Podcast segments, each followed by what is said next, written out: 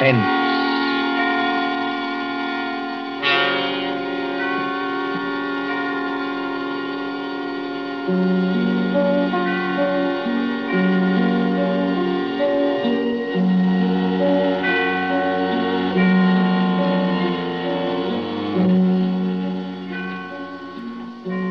Suspense is compounded of mystery and intrigue and dangerous adventure. Stories calculated to intrigue you, to stir your nerves. Tonight, for instance, as we begin, you may want to ask yourself, how could a young lady, a bride, walk out on a balcony alone and vanish? Completely vanish. We trust that while you are wondering how and why it was done, we shall keep you in suspense.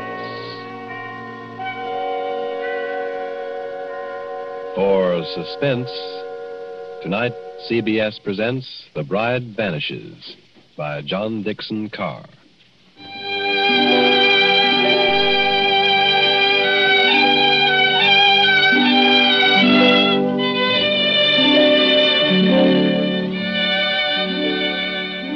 Italy in springtime. Italy as we used to know it before the jackal struck. And the island of Capri, 20 miles out across the Bay of Naples. Blue water a-dazzle under the sun. Behind you the bone-white beaches and Vesuvius dull purple in a heat haze. Ahead, as the little steamer from Naples chugs out across the bay, rises Capri. Olive trees and white roads and vineyards above the cliffs. Could young Americans find a better place to spend their honeymoon? While the guitars sing and the warm winds blow and the little steamer carries them. Well, Mrs. Courtney. Well, Mr. Courtney. I can't keep it up, Lucy. I'm going to break down and ask if you're happy. Oh, I'll break down, too. I want to walk up to everybody I meet and say, "Whee," just like that. What I want to do is turn somersaults myself, all along this deck here. I want to say, I've been married to Tom Courtney for practically 2 weeks. And now we're going to have a villa at Capri for a month. Oh, Tom, I ought to be the happiest woman in the world. Only... You shivered. What's wrong? Well, ever since we got aboard this ship, people have been staring at me. I can't blame them for that, dear. No, I mean in a funny way, and muttering. Even your American friend, what's his name? Grainger? Mr. Grainger. When you introduced him to me at Naples, I thought his eyes were going to pop out. Be careful. He's standing over by the rail now. Oh. He lives at Capri. I like to see him wearing that white 10-gallon hat in Italy. Before Grainger made money in oil wells, he was a real old-fashioned cowpuncher. And he's proud of it. Good fellow, too. He's too polite to say anything, but he keeps looking around at me, just the same as the rest of them do. Well? Well, Tom, they look scared. You know, Lucy, this isn't the time to start imagining things. I know. Well, maybe I'm just so happy I'm afraid it can't last. Oh, don't say that. But wouldn't it be pretty awful if something did happen and we weren't together any longer? Wait a minute. Hasn't this ship stopped? Yes. Well, it is Capri ahead of us, isn't it? It can't be anything else. Well, it seems a funny place to stop. No sign of a harbor. Only rocks and little gray cliffs. Oh, Mr. Grainger. Mr. Grainger? Yes, young fella? Do you happen to know why we're stopping here? Yes, that's an easy one, son. We're stopping so that you and your good lady and anybody else who's curious can get a look at the Blue Grotto. The Blue Grotto, of course. Now, just shade your eyes with your hand, ma'am. You see that tiny little arch under the cliff? Yes. And all the little white rowboats are coming out towards us? Yes. Now, when the first boat comes alongside, you climb down that iron ladder and get in. The boatman will row you out and through the arch into the grotto. It's a great, big, dark cavern. The water in there looks as though it's lit up underneath with blue fire. Mm. Like to go out and see it, Lucy? Oh, I'd love to. But let me give you a little tip, though. The current's pretty fast out there. You'll go shooting under that arch like 60. Are we likely to upset? Oh, no, but the arch isn't as high as your head. When you see it coming, lie back flat in the boat. That is, unless you want your block now, sure. Well, thanks, Mr. Granger. We'll remember. Come along, Lucy.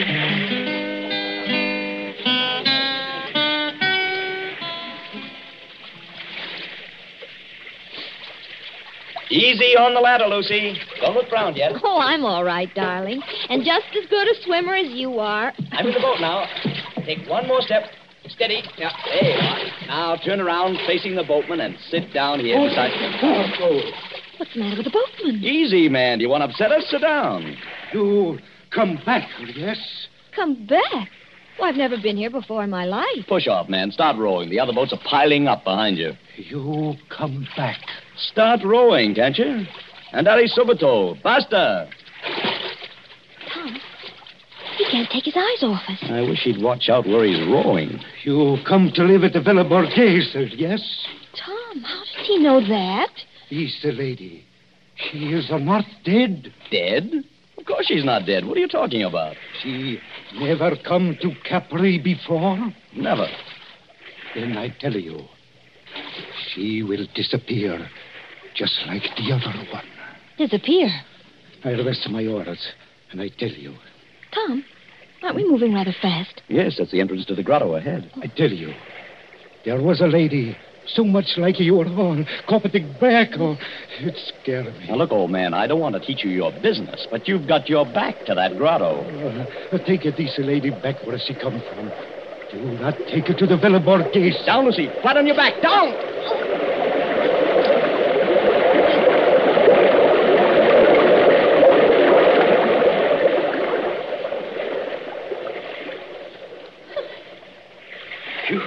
Signora, I am sorry. I almost make you get hurt. You know you nearly got your own head knocked off. Excuse me, no. I am used to it. Now, I will roll you round the Blue Grotto.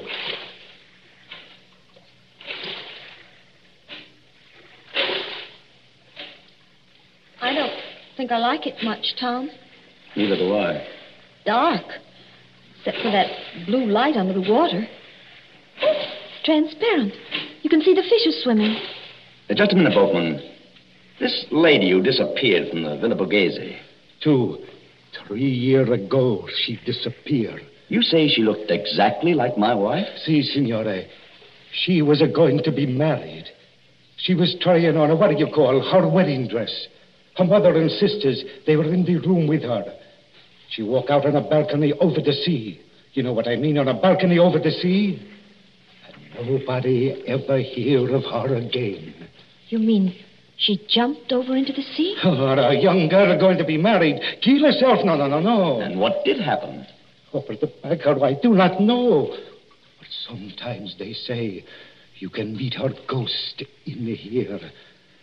She float just under the water, where you can see her and turn over and over. And the wedding veil is still round her face. Tom, let's get out of here. You want to go, yes? Lucy, if this fellow's stringing us along... He's not stringing us along. Then somebody ought to know what this means. If we've inherited a haunted balcony where people disappear like soap bubbles, I say it's too much. Let's get back to our ship and talk to Grainger. Yes, boatman, take us back.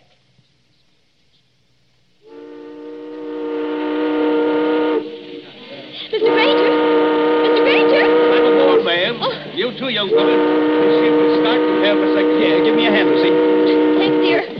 Lucy. Thanks, dear. Oh, didn't anybody else go to the Blue Grotto? Well, ma'am, no. Not after they saw you go. It's all right. We've just heard the story, Mr. Granger. Oh, I ought to have told you about it myself. All the way out here, I've been cussing myself and thinking what an ornery old badger I am for not telling you when I first met you in Naples. The girl did vanish then. By a first-rate miracle, yes. In broad daylight and within 20 feet of her mother and sisters. You don't look like a man who'd believe in miracles, Mr. Granger. Oh, I'm not, son. I'm just telling you what happened. But why is everybody so excited? Somebody must have thrown her off the balcony. Josephine Adams was all alone on a balcony 40 feet up a cliff, smooth as glass. She didn't fall. She wasn't thrown because there was no sound of a splash. And she didn't come back from the balcony because her mother and sisters were in front of the only door. Yet, within 15 seconds, 15 seconds, mind you, she just vanished. You believe that? Sure, I believe it, son. Why, it's a fact. Did you know the girl's family? Oh, very well. We've got a real English-speaking colony here. Oh, by the way, in about half a minute now, I'm going to show you your new home. Oh, can we see it here on the ship? Oh, sure you can, ma'am. It's on the edge of the cliff. Dr. Davis's house is on one side of it, and my shack's on the other. That's why I want to ask you a question. Of course. Ask anything you like. Well, I'm an old stager, ma'am, and not exactly up to the high-toned society around here, but do you trust me? Yes, I think so. Well, then, promise me something. Unless you're with somebody you do trust, keep away from that balcony. Do you honestly think there's danger? Or... I don't know, son. If I did, I wouldn't have to talk this way. Sounds like a dog barking. I thought I heard it before. Well, it is, a big police dog. And led by a very handsome woman, if you ask me. Oh, Lord, here she is again. Who? The Countess. She lives in our colony. She looks like an American. You take your eyes off her, Tom Courtney. She is an American. Married a Count Parchisi or something like that. Just call her Nellie. My dear Mr. Grainger. Hello, Nellie. It's true. Everybody told me so, but I couldn't believe it until I saw her. She does look exactly like poor Josephine Adams. Just as small, just as dainty. Please, is everybody trying to give me the jitters? Nellie, I want you to meet some friends of mine. Oh, you don't need to introduce me. I know who they are. You're the nice young couple who've taken that villa. I'm Nellie Leccese. Oh, yes. This is my dog, Tiberius, named after the wicked Roman emperor. You know who used to live at Capri? I must confess I'm terribly fascinated by wicked things. Aren't you, Mr. Courtney? Lucy, stop digging me in the ribs. I haven't done anything. No, and you're not going to. Tiberius seems to have taken quite a fancy to you, Mrs. Courtney. Oh. I've never known him to go to a stranger before. Well, I only wish I could borrow him. He might be a charm against... Oh, no, I don't know. We'll be at the harbor in a few minutes. Then you must let me drive you up to the villa. You won't be able to get any servants, I'm afraid, because they won't stay there. But you can camp out. Look, there's the villa. We're passing it now. Where? On the cliff, where I'm pointing. Wait a minute. Well, there must be some mistake. That's not the Villa Borghese. It sure is, son. That's a palace like all the other houses there. And I rented it furnished for about $25 a month. Can't you guess why you got it so cheap, son? If you take my advice, you'll turn around and go back to Naples by the next steamer. Harry Grainger, don't be an idiot. Let's have some excitement. Tom, it's beautiful. Too infernally beautiful, if you ask me. There's the balcony.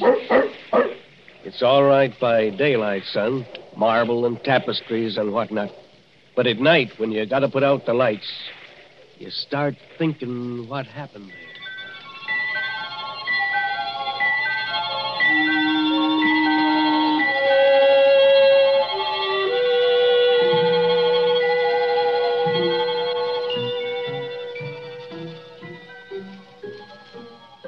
The moon over Capri makes a deathly daylight. You could see to read on that balcony if anyone went out there. Frosted glass doors open out on it from a big room on the ground floor. Two determinedly calm persons and a dog sit looking at each other. Lucy, stop it. Stop what? Stop looking over at that balcony. I'm sorry, darling. Why are we sitting here, anyway? There's an outer room that's much more comfortable. It's like having a toothache, a very little toothache. I may be dense, Angel, but I don't follow you. You put your tongue against the tooth to see if it'll hurt. You know it will hurt, but you go on doing it just the same. Well, that's us. Maybe you're right. Oh, Tom, did you ever think we'd have a lovely house like this? The house is all right, yes. Then they have to go and spoil everything. Our honeymoon. With this blasted Tommy rod about... Tom, you're as jittery now as I was this afternoon.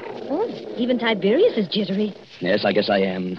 Easy, boy. Easy. Well, there's whiskey on the table. They call it Vicky here. Make yourself a drink. Hmm? In a minute. Not just now.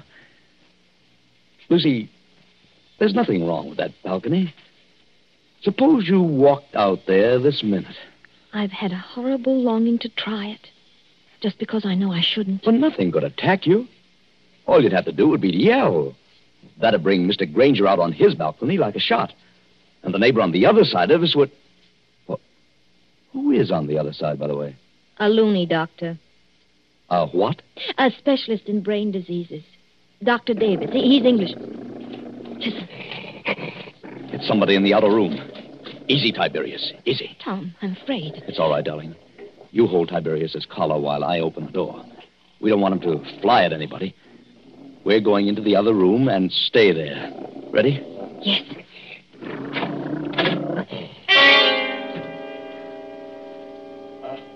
Good evening, Mr. Courtney. Good evening, Mrs. Courtney.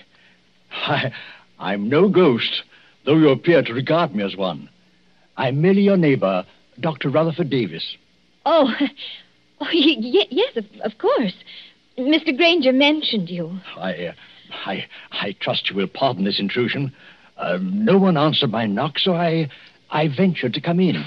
It's no intrusion, Dr. Davis. We're a little disorganized here, that's all.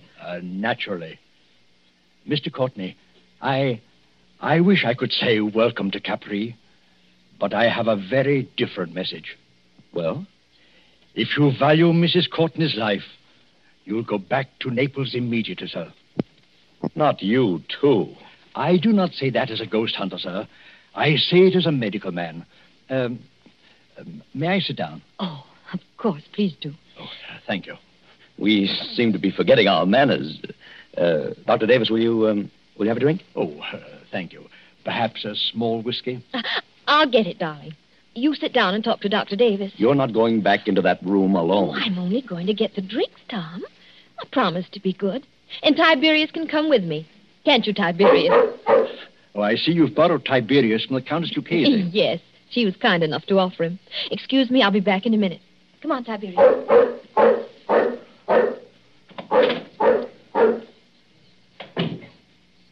I hope this is all right, Doctor. No, sir. It is not all right. Your wife is in very great danger. But why? Because of that balcony? No. Because she looks exactly like the late Josephine Adams. I don't get it. Mr. Courtney, did you ever hear of paranoia? It's some kind of mental disease, isn't it? The paranoiac begins by imagining that he or she is being persecuted by someone. First, he hears things. A voice in his brain whispers, "You'll be killed. You'll be killed. You'll be killed." He hears it in the tick of a clock, in the rattle of a train, in the footsteps on the street. There are holes in the walls through which his enemy is always watching. Invisible speaking tubes bring him messages. There are pains in his joints and nightmares of attempts to poison him. His brain bursts and he kills. He kills. He kills. Well, excuse me for speaking so strongly, but how does this affect us? Mr. Courtney, will you examine this sheet of paper? What is it? The fragment of a typewritten diary. I found it on the cliffs months ago. Don't ask me who wrote it. But I know there's a criminal lunatic on this island. He imagined that poor, inoffensive Josephine Adams was his enemy. So he killed her. Killed her? How? I don't know. And what happened to the girl's body? I'm not a detective, sir. The body was carried out to sea, perhaps, or washed along the cliffs and into the Blue Grotto to be lost. But don't you understand the danger to your wife? You're not suggesting that to somebody's cracked brain, your wife is Josephine Adams, created all over again. Kill Lucy? It couldn't be done. It was done, my friend. Listen. That sounded like a dog howling. Mrs. Courtney is rather a long time in getting that whiskey. She wouldn't go near the balcony. She promised not to go out on the balcony. People do very perverse things, my friend, when they know they shouldn't. Lucy! Lucy! That seems to be Tiberius out on the balcony. I can't see anything else from here. She's gone. She's gone. She's gone.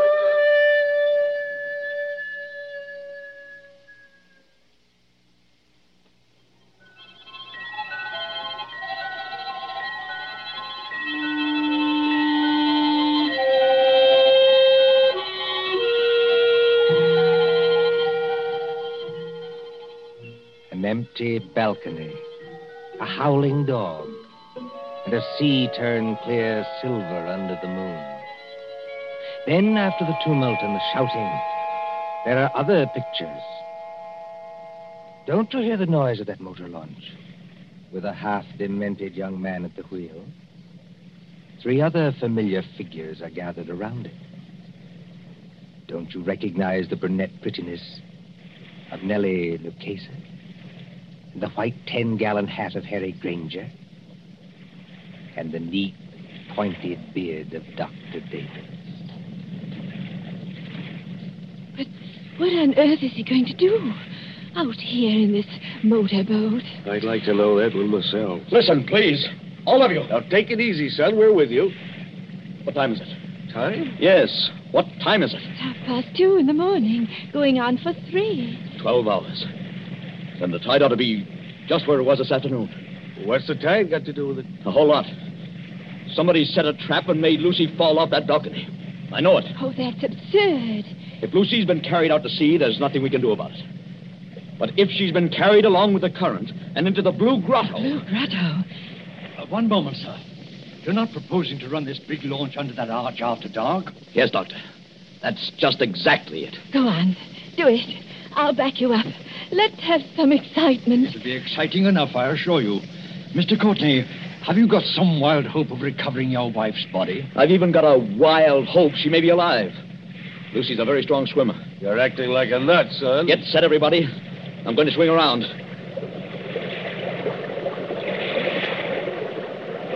We're in the current now. Better hold tight. I've got to duck my own head when we go through. Everybody else, squat down.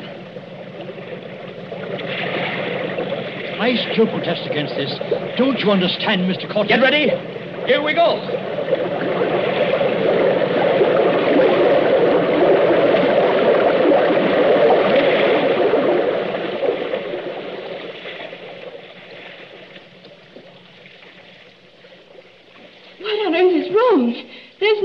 Grotto. It's as black as pitch. My dear Nellie, I kept trying to tell all of you. The Blue Grotto effect is caused by the sun's rays. There never is one except when the sun is out. Just how does our friend propose to find anything in here? Listen. Something's got hold of the side of the boat. I felt it move. Not the dead girl, I trust. There's a hand here. A wet hand. Lucy. She's not alive. Mr. Granger, help me lift her up over the side. Easy, easy now. Don't tip the boat. Oh, Lucy. Lucy, are you all right? No. Are you all right, Lucy? Can you hear me? All right. I'm just exhausted. I got in here. Couldn't swim out against the current. Oh, don't try to talk. I've got to talk. I'm going to faint. Tom, who's with you? Only our friends. Who's with you? Is the murderer with you? I was just wondering the same thing. To be shut up in the dark at 3:00 in the morning with a criminal lunatic. Who spoke then? Now, Lucy, don't hold me so tight. Let go, dear. I'll get the boat started and have you out of here in a second. Who spoke then? Only Dr. Davis. Tom. I've got to tell you. I know how that girl, Josephine Adams, died. Almost killed me. Has anybody here got some brandy? Or a flashlight? I have a flashlight, my friend. Will you allow me, as a medical man, to examine Mrs. Courtney? You better keep back for just a second, Doctor. She's hysterical. Give me the flashlight, please. I walked into the other room. Nobody with me. All alone except Tiberius. Yes, Lucy. Somebody called my name. From the balcony, I thought. Very softly. Mrs. Courtney, it said. Mrs. Courtney. Did you recognize the voice? Yes. That's why I went. Hadn't you better start up this boat and get out of here? Now, don't pay any attention to them, Lucy. Nobody can hurt you now. I went out on the balcony.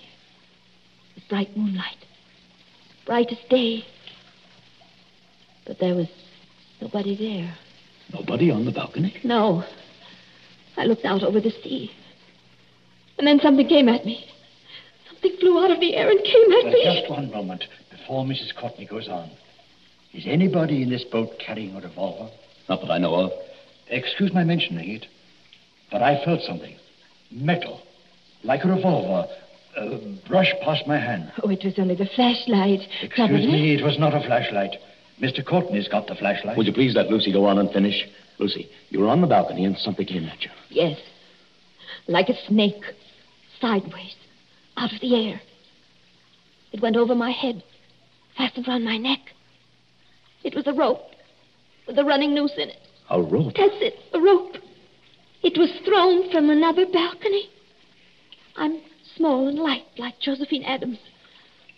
It pulled me sideways and over the rail. I fell. I think I begin to understand what... They couldn't see what happened to Josephine Adams.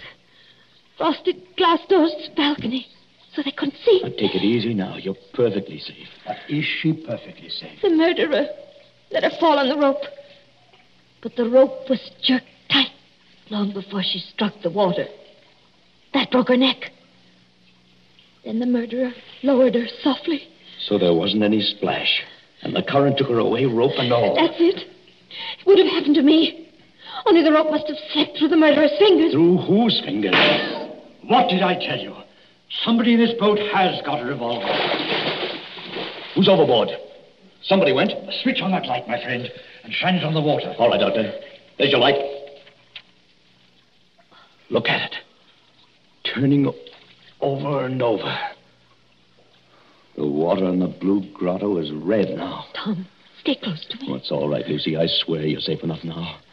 Did he shoot himself? Yes. Did who shoot himself? Who had a balcony exactly like ours on the house next door? Who began life as a cowpuncher and would have known how to use a lasso? Yes, and knew Josephine Adams well, and got it into his maniac's head that Mrs. Courtney was Josephine Adams all over again. Harry Grainger. Look. There's his 10-gallon hat floating away.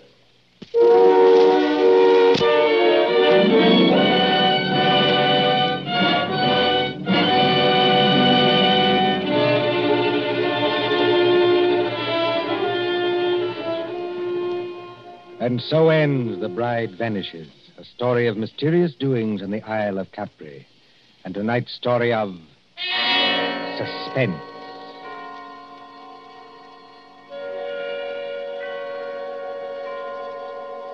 Columbia presents these tales of mystery and intrigue and dangerous adventure for your relaxation and enjoyment. Next Tuesday, there'll be another in this series. Same hour, 9:30 Eastern Wartime. William Speer, the producer, John Dietz, the director, Alexander Semmler, the composer, conductor, and John Dickson Carr, the author, are collaborators on Suspense.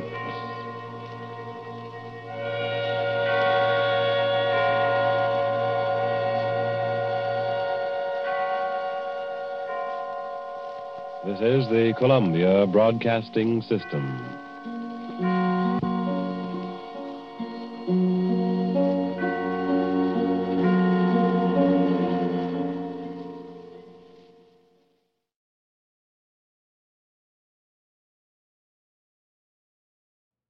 know how to book flights and hotels. All you're missing is a tool to plan the travel experiences you'll have once you arrive. That's why you need Viator. Book guided tours, activities, excursions, and more in one place to make your trip truly unforgettable. Viator has over 300,000 travel experiences to choose from. Everything from simple tours to extreme adventures and all the niche, interesting stuff in between. So you can plan something that everyone you're traveling with will enjoy. Real traveler reviews give the inside scoop from people who've already been on the experiences you're considering, so you can plan with confidence. Free cancellation helps you plan for the unexpected, and 24/7 customer support means you can travel worry-free. Download the Viator app now and use code Viator10 for 10% off your first booking in the app. Find travel experiences for you. Do more with Viator.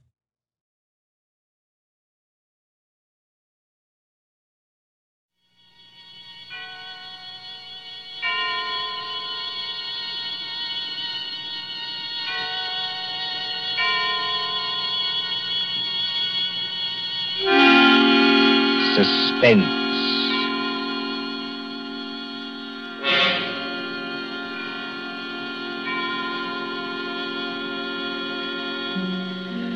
Tonight, Columbia brings you, as a guest star, Peter Lorre, one of the screen's past masters of the art of suspense. Suspense is compounded of mystery and intrigue and dangerous adventure. In this series are stories calculated to intrigue you, to stir your nerves, to offer you a precarious situation, and then withhold the solution until the last possible moment. Tonight, for instance, Mr. Lorre plays for us a doctor, a husband, with something dark and terrible on his mind. Was it murder? And if so, can this at last be the really perfect crime? We trust that while you are wondering, we shall keep you in suspense. For Suspense tonight, CBS presents Till Death Do Us Part by John Dickson Carr, starring Peter Lorre.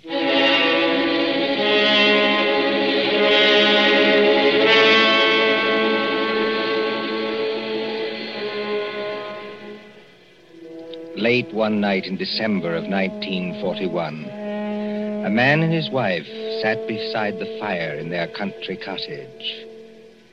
This man, look at him. A professor of mathematics, stout and middle-aged, guileless as a child, in the remote corner of England where he lives with his pretty English wife. They say of him, jolly decent fellow, you know, for a foreigner. Isn't he? Always a smile for everybody and so polite. That's why it's such a shame about his wife and that young American. There hasn't been anything between them yet, I'm almost sure. But if the American stays here much longer... Shh, I tell you.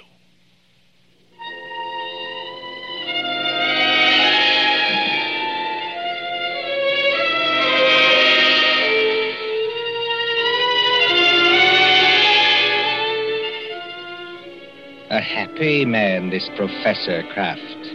His cottage in the country is rather isolated. 3 miles from the nearest house. No electricity or central heating or telephone. And on December nights like this, a great wind comes rushing off the Sussex Downs. It rattles at the windows, growls in the chimney, and makes unsteady the oil lamp on the table. Professor Irwin Kraft sits before the fire in a snug book-lined room. And across from him, sewing, sits his young wife, Cynthia. A domestic scene. A very domestic scene. Oh, my pet, this is wonderful, isn't it? Oh, so nice and cozy. How I enjoy our little home. It's a pleasure to be indoors on a night like this, isn't it? Yes. Did my darling have a good day? Just about as usual. No adventures, huh? Not exactly. I walked into the village. Walked? Oh, I really blame myself for burying you out here. I ought to get you a car. Oh, that's not necessary, thanks. Come now, come. Did something happen to upset my little pet today? No. You know, darling, I look at you and I marvel. You marvel at what? At a wife who can actually blush. Yes. With a skin so fair and a conscience so transparent that she can actually blush. I wasn't blushing about... About what? About anything you might be thinking. It's your horrible habit of putting everybody else in the wrong. Oh, but the neighbors don't think that about Papa Kraft. The neighbors don't have to live with you. I do. And you mustn't scratch either. Not when we are so snug here, so cozy, and the kettle on the fire is nearly boiling, and the rum is ready, and the lemon juice, and the sugar for her medicine. Oh, and must I drink that stuff? I don't like rum. But you have a cold, darling. I haven't got a cold. Really, I haven't. Now, darling, twice today I heard you cough. Now, you are going to take your medicine, Cynthia, and take it here and now, and not offend your clumsy old husband by refusing. Why do you keep on treating me like a girl of 16? I love to treat you like that, Cynthia, because I cannot fathom your thoughts. You lock up your thoughts, and that is a dangerous English habit. You see, thoughts accumulate and won't be stifled. And sooner or later, when you least expect it... Oh, look out. The kettle's boiling over. So it is. Irwin, please, lift it down from there. Of course, I apologize. I apologize, my darling. There. For a second, you know, you almost frightened me. Huh? I frightened you? I suppose it's foolish. Well, here we are, my dear. Here we are. Now, see, I put two tumblers on the coffee table.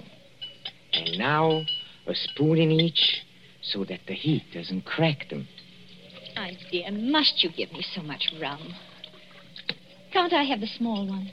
But we have to cure that cold of yours, Cynthia. Now comes the lemon juice. Yes. And now comes hot water to the top. Here we are. And 2 lumps of sugar for each of us. There you are, darling. Now let's drink up, huh? Irwin, listen. I didn't hear anything. I did. It came from that cupboard over there. It sounded like your accordion. Oh, that's nonsense, darling. That's nonsense. There. There it is again. Well, that's only the wind. Or perhaps a rat that got into the cupboard. Irwin, I'm terrified of rats. Go and kill it. Would you mind? Oh, you really sit very heavy labors, my sweet, for one of my weight. Well, if you insist, all right. Well, I'll take a good heavy poker from the fireplace.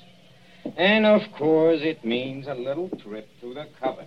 Irwin, never mind. You haven't changed your mind, have you? It'd probably run out across the floor. Come back. Wouldn't run very far, I'm sure. Well, again, if you insist. I can't think what's the matter with me tonight. No? No. You're sure nothing upset you in the village today, huh? Certainly not. How about this young American, that fledgling doctor, what's his name? You mean Dr. Craig? That's it, Dr. Craig. Dr. Craig. Didn't someone say he was leaving today for London and then back to the States? I believe so. That's what Lady Randolph told me. And you didn't say goodbye to him? Certainly not. Wow, that wasn't kind of you, darling. That wasn't friendly. What's the matter? Don't you like my nice hot rum drink? No. But you'll give me no peace till I do drink it. That's right, darling, that's right. Now, take it down like a good girl. I'm keeping you company. See? Oh, how pretty she looks, with her yellow hair in the firelight, and her red mouth, and her light little hands. Very pretty. Oh, there is just one other thing, Cynthia. I gave you a letter to post this afternoon. Did you post it? Yes. Registered? Yes. And did you notice to whom the letter was addressed? Everybody notices the address on an envelope. It was to some Mr. Hatherby at Market Shepherd. That's right. But I don't know who he is, if that's what you mean. Oh, Mr. Hatherby is the coroner of this district. The coroner? That's right. That's right. But is there any reason why you should be writing letters to the coroner? Well, there will be tomorrow morning. We have been just drinking poison, my love. Why do you drop your glass, darling? I don't believe you. No? This will interest you, Cynthia. You were a trained nurse, and weren't you, You see, the poison was aconite, monkshood. No. Yes, homegrown in our own little garden. You know, 1/16 of a grain has been a fatal dose. There's no telephone here. No car, not even a neighbor. Exactly, my angel. Take your hands off me. Let me get up. No, my pet. In about 5 minutes, you see, the first symptoms will come on. Symptoms? Yes. Our throats will grow dry. Our eyesight will turn dim. No. And presently we'll lose the use of our limbs. Well, there are convulsions before the end, I believe, but we won't feel them. Let me up. If you try to hit at me, Angel, you'll upset that lamp. And, well, if you upset the lamp, this cottage would go up like tinder. We don't want to burn to death, do we? Irwin, why are you doing this? Why are you doing it? Why? Do you think all Papa Kraft is blind, my pet? Huh? If I can't have you, Cynthia, nobody else is going to have you. You mean Jim Craig? So it is Jim Craig. Oh, that was nothing. My tongue slipped. A cynic would say, my dear, that your foot slipped. Do you think I don't know what happened the other night at the schoolhouse? The schoolhouse? Yes, the Market Shepherd schoolhouse. At Lady Randolph's little concert in aid of the war relief. Nothing happened. I swear it didn't. No? No. Oh, then it was coincidence, I suppose, that you and that Dr. Craig didn't arrive until the concert was nearly over. Yes. Yes, it was. We didn't go there together. No? We met in the little hall outside the auditorium. It was just as you were finishing your number on the accordion.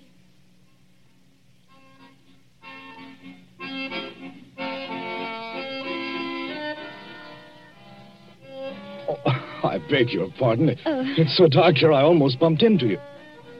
Isn't that Mrs. Kraft? Yes. Good evening, Dr. Craig. We seem to be late. Very late, I'm afraid. I was detained on a case. Then I didn't feel like coming here at all. Oh, well, just a moment before I open that door for you. Won't it look a little funny, our arriving here together? Funny? Why should it? No reason at all, only... Cynthia, listen to me. Do you know, Dr. Craig, that's the first time you've ever called me by my first name. I did want to have a word with you somehow.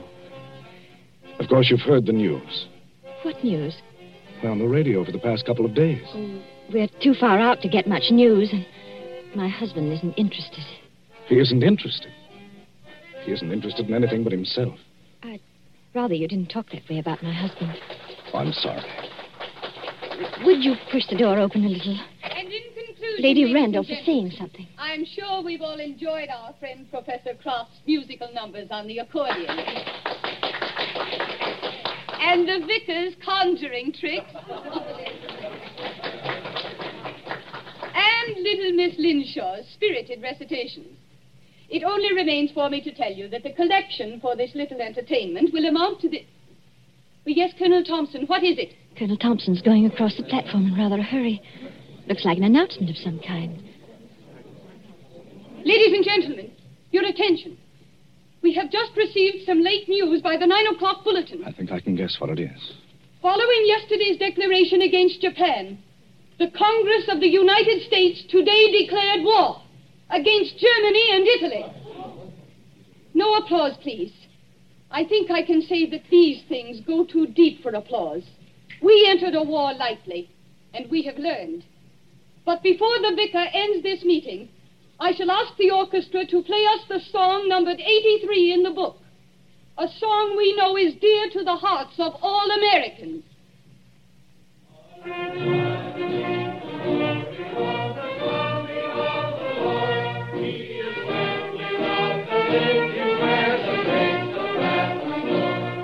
Close the door, Cynthia. Jim. This doesn't affect you. Naturally it does. You won't be leaving England? Probably in a very short time.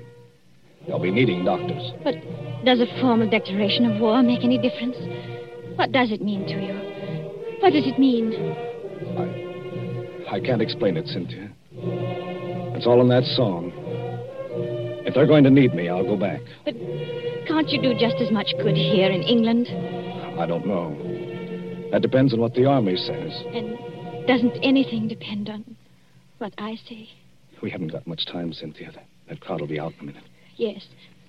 And we won't admit it, will we? Admit what? Admit how we feel about each other. I haven't said... Nor I. I was only talking about what we were thinking. No, we won't admit it. You say you can't explain about the war... I can't explain about this. Don't try. It's better this way. Irwin's been very good to me. And he's such a childlike person. Yes. Everybody likes him. Oh, he has his tempers, and he's not easy to live with sometimes, in spite of what they think. But I can't do anything to hurt him, because he'd never do anything to hurt me. Never, never, never in the world.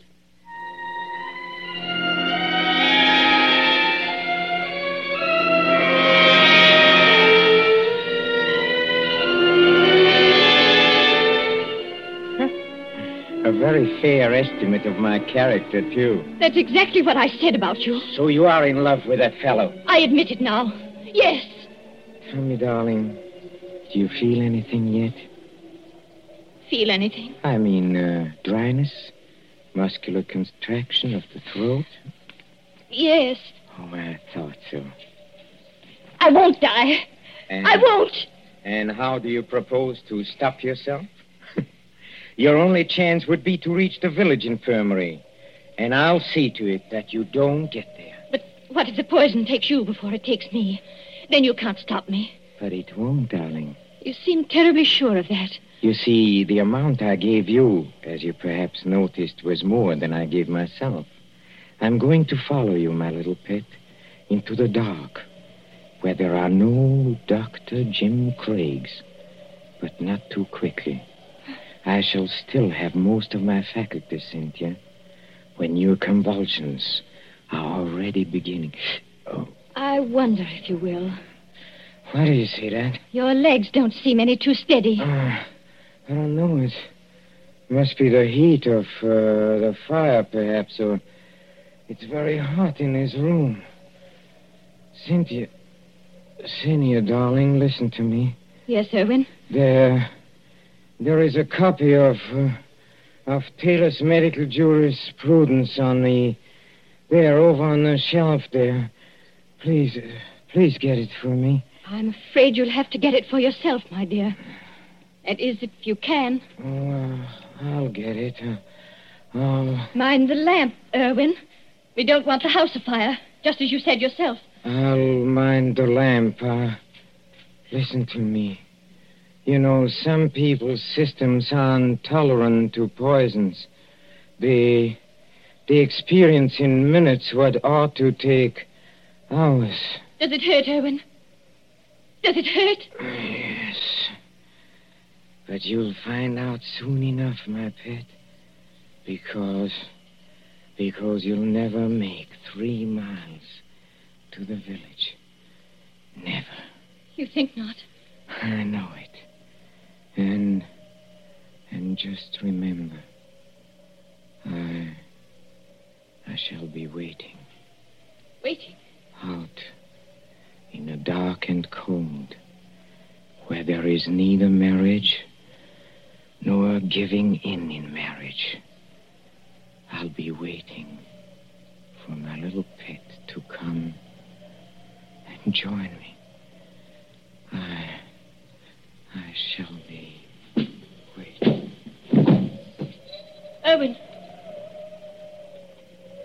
Irwin! Oh. I hate you. I loathe you. I'm afraid of you. But I don't want you to die because of me. And yet, you are dead, Irwin. I'm not going to join you. I've never prayed much, Irwin, but I'm praying now.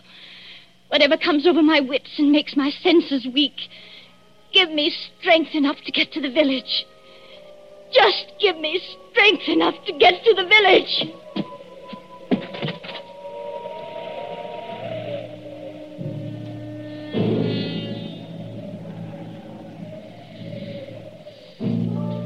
An empty room now, except for the motionless figure by the fire. The great wind enters through an open front door and makes the lamp shake dangerously on the tables. The whole house creaks. Otherwise, it is very quiet. Suddenly, the corpse sits up. Professor Kraft looks pleased, doesn't he? Very pleased. very alert as he moves over to a certain cupboard door. Well, and now I think the real fun can begin. Patience, patience, patience, my friend, while I open the cupboard door. Well, there we are. I hope you haven't been too uncomfortable, Dr. James Craig. Oh, I'm all right, thanks. So you managed to get the gag out of your mouth, huh? I managed it, yes, just now. I'm too late. Well, you are still securely tied up, I'm glad to say. You know, you gave me several very, very unpleasant moments, young man, when you got your foot on that accordion. Did I? Well, Cynthia thought you were a rat and wanted me to kill you. You know, she shows very good sense sometimes. I could hear both of you talking. Thanks very much. Oh, of course. You could, of course. Excuse me, please. I forgot that. Yes, and I could see you, too, through a crack in the door. Well, you were intended to see us. But now, come on. First of all, I'll drag you out of here. Yes, I'll let me take you. Yes. Now we can sit down and have a nice, cozy little chat, huh? How much aconite did you give Cynthia? How much? Oh, about 2 grains. Two grains? Well, then she can't possibly... No, she can't possibly live until morning. But she can live long enough to testify that she saw me die. And how much poison did you take yourself? I? None. None at all? No, none at all. But you mixed those drinks out of the same materials. I saw you do it. Well, but there wasn't any poison in the rum, young man. You see, 2 lumps of sugar steeped in aconite were dropped into Cynthia's glass. I marked them, and I didn't make a mistake. Can you see the beginnings of Papa Croft's plan? Why, you... You see, Cynthia left the door open, my friend. And there is a very strong wind blowing tonight. Well? Just observe how it lifts the table covers, flutters the magazines, makes the lamp tremble. I shouldn't be surprised, you know, if one of those lamps blew over. A fine crash and a sheet of flame, huh? And when they come here tomorrow morning, after Cynthia's testimony and my letter to the coroner, they'll expect to find at least a few charred bones among the ruins. And, of course, they must find some remains. Whose remains? Yours. Yes, you've got me tied up pretty well, haven't you? And now, you see... Now comes the best.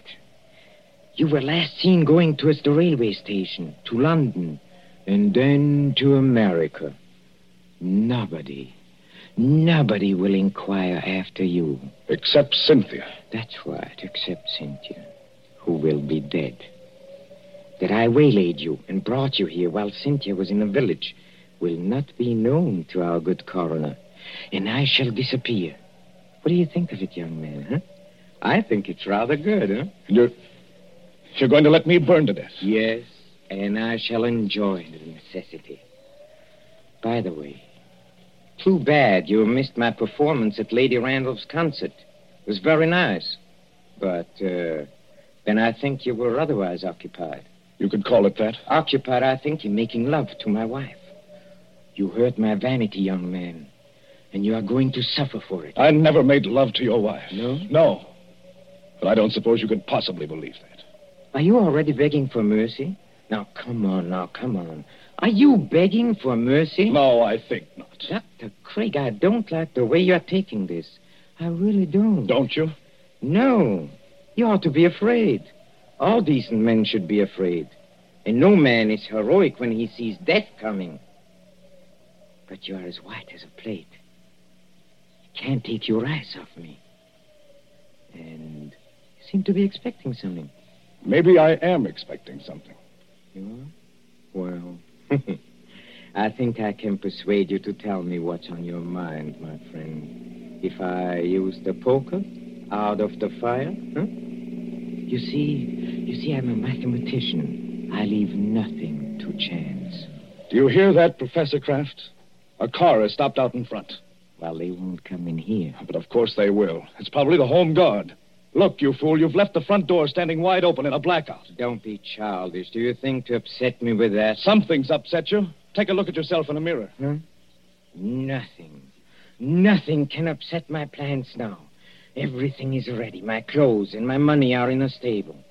This place, this pretty little cottage, will be a furnace. All I have to do is... all I have to do is pick up that lamp. You see, like this, and... something is wrong with me! Oh, you're not acting this time, are you? You're not pretending now. You swine! What have you done to me? I have done nothing. You have done something to me. I can feel it. There is sweat all over me. My throat is choking. It's Friday, Randolph. Through the gate and up the path. That sounded like my wife's voice. It was Cynthia's voice. What is wrong with you? A person would think you were drunk. I'm sorry, Lady Randolph, stopping me in the road and asking to be taken to the infirmary at 80 miles an hour, and then finding there was nothing wrong with you. But it can't be. It isn't possible. Oh, but it is. You see, your plans didn't include the fact that Cynthia doesn't like rum. Remember, you poured a very large drink for her and a small one for yourself, and you filled both glasses with hot water. Oh, remember, when she got you to leave her, come over to this cupboard? Yes. She changed the glasses then. You're the one who swallowed the poison, 2 grains of aconite. No. Help me. Please. Help me. Nothing on earth can save you. Help me, please. In the name of Philip, please. Please help me. Nothing on earth can save you. Please. No. You won't. Then I'll show you. I'll take you with me. I'll take everybody with me. Where are you going? I'll get that lamp. I'll take you with me. Why, look at you. You can't even see. You're blind. You're staggering straight into that cupboard. I'll take you. I'll take you with me. I'll take you.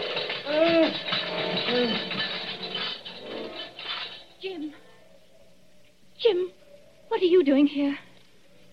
Come in, Cynthia. Come in and take a look at the man who died twice.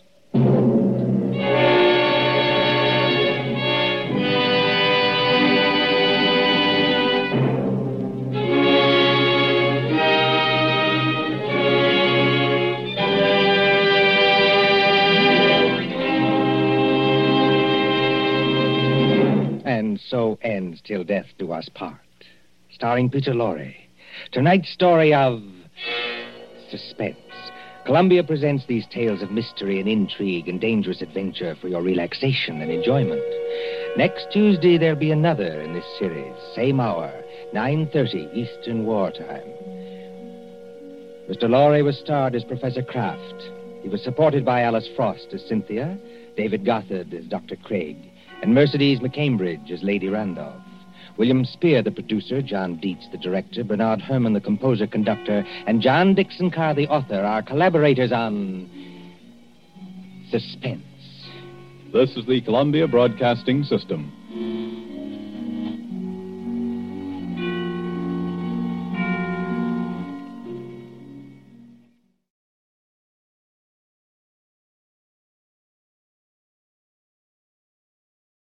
Without the ones like you, who work tirelessly to keep things running, everything would suddenly stop.